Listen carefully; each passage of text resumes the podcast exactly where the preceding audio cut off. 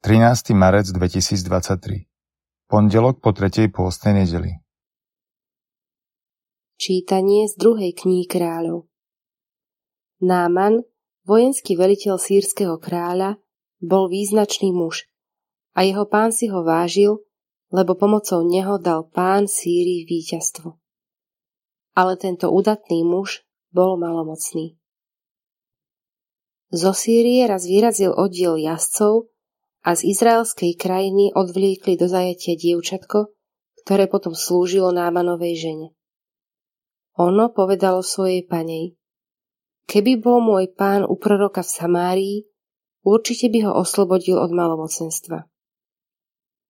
Náman šiel k svojmu pánovi a oznámil mu. Takto a takto povedalo dievča z izraelskej krajiny. A sírsky kráľ mu povedal. Zober sa a choď, pošlem izraelskému kráľovi list. On išiel, vzal so sebou 10 hrivien striebra, 6 tisíc šikov zlata a 10 oblekov a odovzdal izraelskému kráľovi list tohoto znenia. Keď dostaneš tento list, vec, že ti posielam svojho služobníka Námana, aby si ho oslobodil od malomocenstva.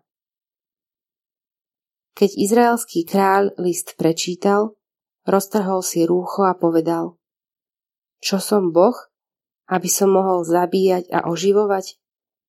Keď tento posiela ku mne človeka, aby som ho oslobodil od malomocenstva? Pozrite, očividne hľadá proti mne zámienku. Keď Boží muž Elizeus počul, že si izraelský kráľ roztrhol rúcho, poslal mu odkaz. Prečo si si roztrhol rúcho? Nech príde ku mne a zvie, že je v Izraeli prorok. Náman teda šiel s koňmi a vozmi a zastal pred dvermi Elizeovho domu. Elizeus poslal k nemu posla s odkazom. Choď a okúp sa sedem ráz v Jordáne. Potom ti telo ozdravie a budeš čistý. Náman sa nahneval a odišiel so slovami. Myslel som si, že vyjde ku mne, bude vzývať meno pána, svojho boha, rukou sa dotkne malomocného miesta a uzdraví ma. Nie sú rieky Damasku, Abana a Farfar lepšie než všetky rieky Izraela? Nemôžem sa v nich okúpať a očistiť? Obrátil sa a s hnevom odchádzal. Tu pristúpili k nemu jeho sluhovia a povedali mu. Keby ti prorok rozkázal veľkú vec, iste by si to urobil. O to skôr tak urob, keď ti povedal, okúp sa a budeš čistý. Zostúpil teda a sedem ráz sa ponoril do Jordánu podľa slova Božieho muža. A jeho telo sa obnovilo ako telo malého dieťaťa a bol čistý.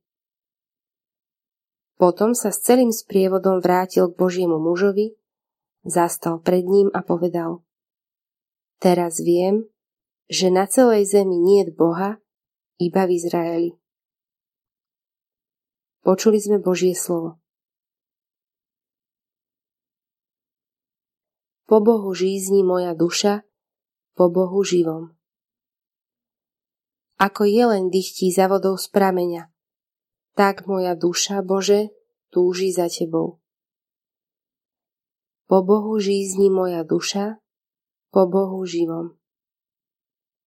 Po Bohu žízni moja duša, po Bohu živom. Kedyže už prídem k nemu a uzriem Božiu tvár. Po Bohu žízni moja duša, po Bohu živom. Zošli svoje svetlo a svoju pravdu, oni nech ma sprevádzajú a privedú na tvoj svetý vrch a do tvojich stánkov. Po Bohu žízni moja duša, po Bohu živom. I pristúpim k Božiemu oltáru, k Bohu, ktorý ma naplňa radosťou i plesaním a citarov ťa, Bože, môj Bože, zvelebím. Po Bohu žízni moja duša, po Bohu živom. Čítanie zo svätého Evanielia podľa Lukáša Keď Ježiš prišiel do Nazareta, povedal ľudu v synagóge. Veru hovorím vám, ani jeden prorok nie je vzácny vo svojej vlasti. Ale vravím vám pravdu. Mnoho vdov bolo v Izraeli za dní Eliáša, keď sa zavrelo nebo na 3 roky a 6 mesiacov a nastal veľký hlad po celej krajine.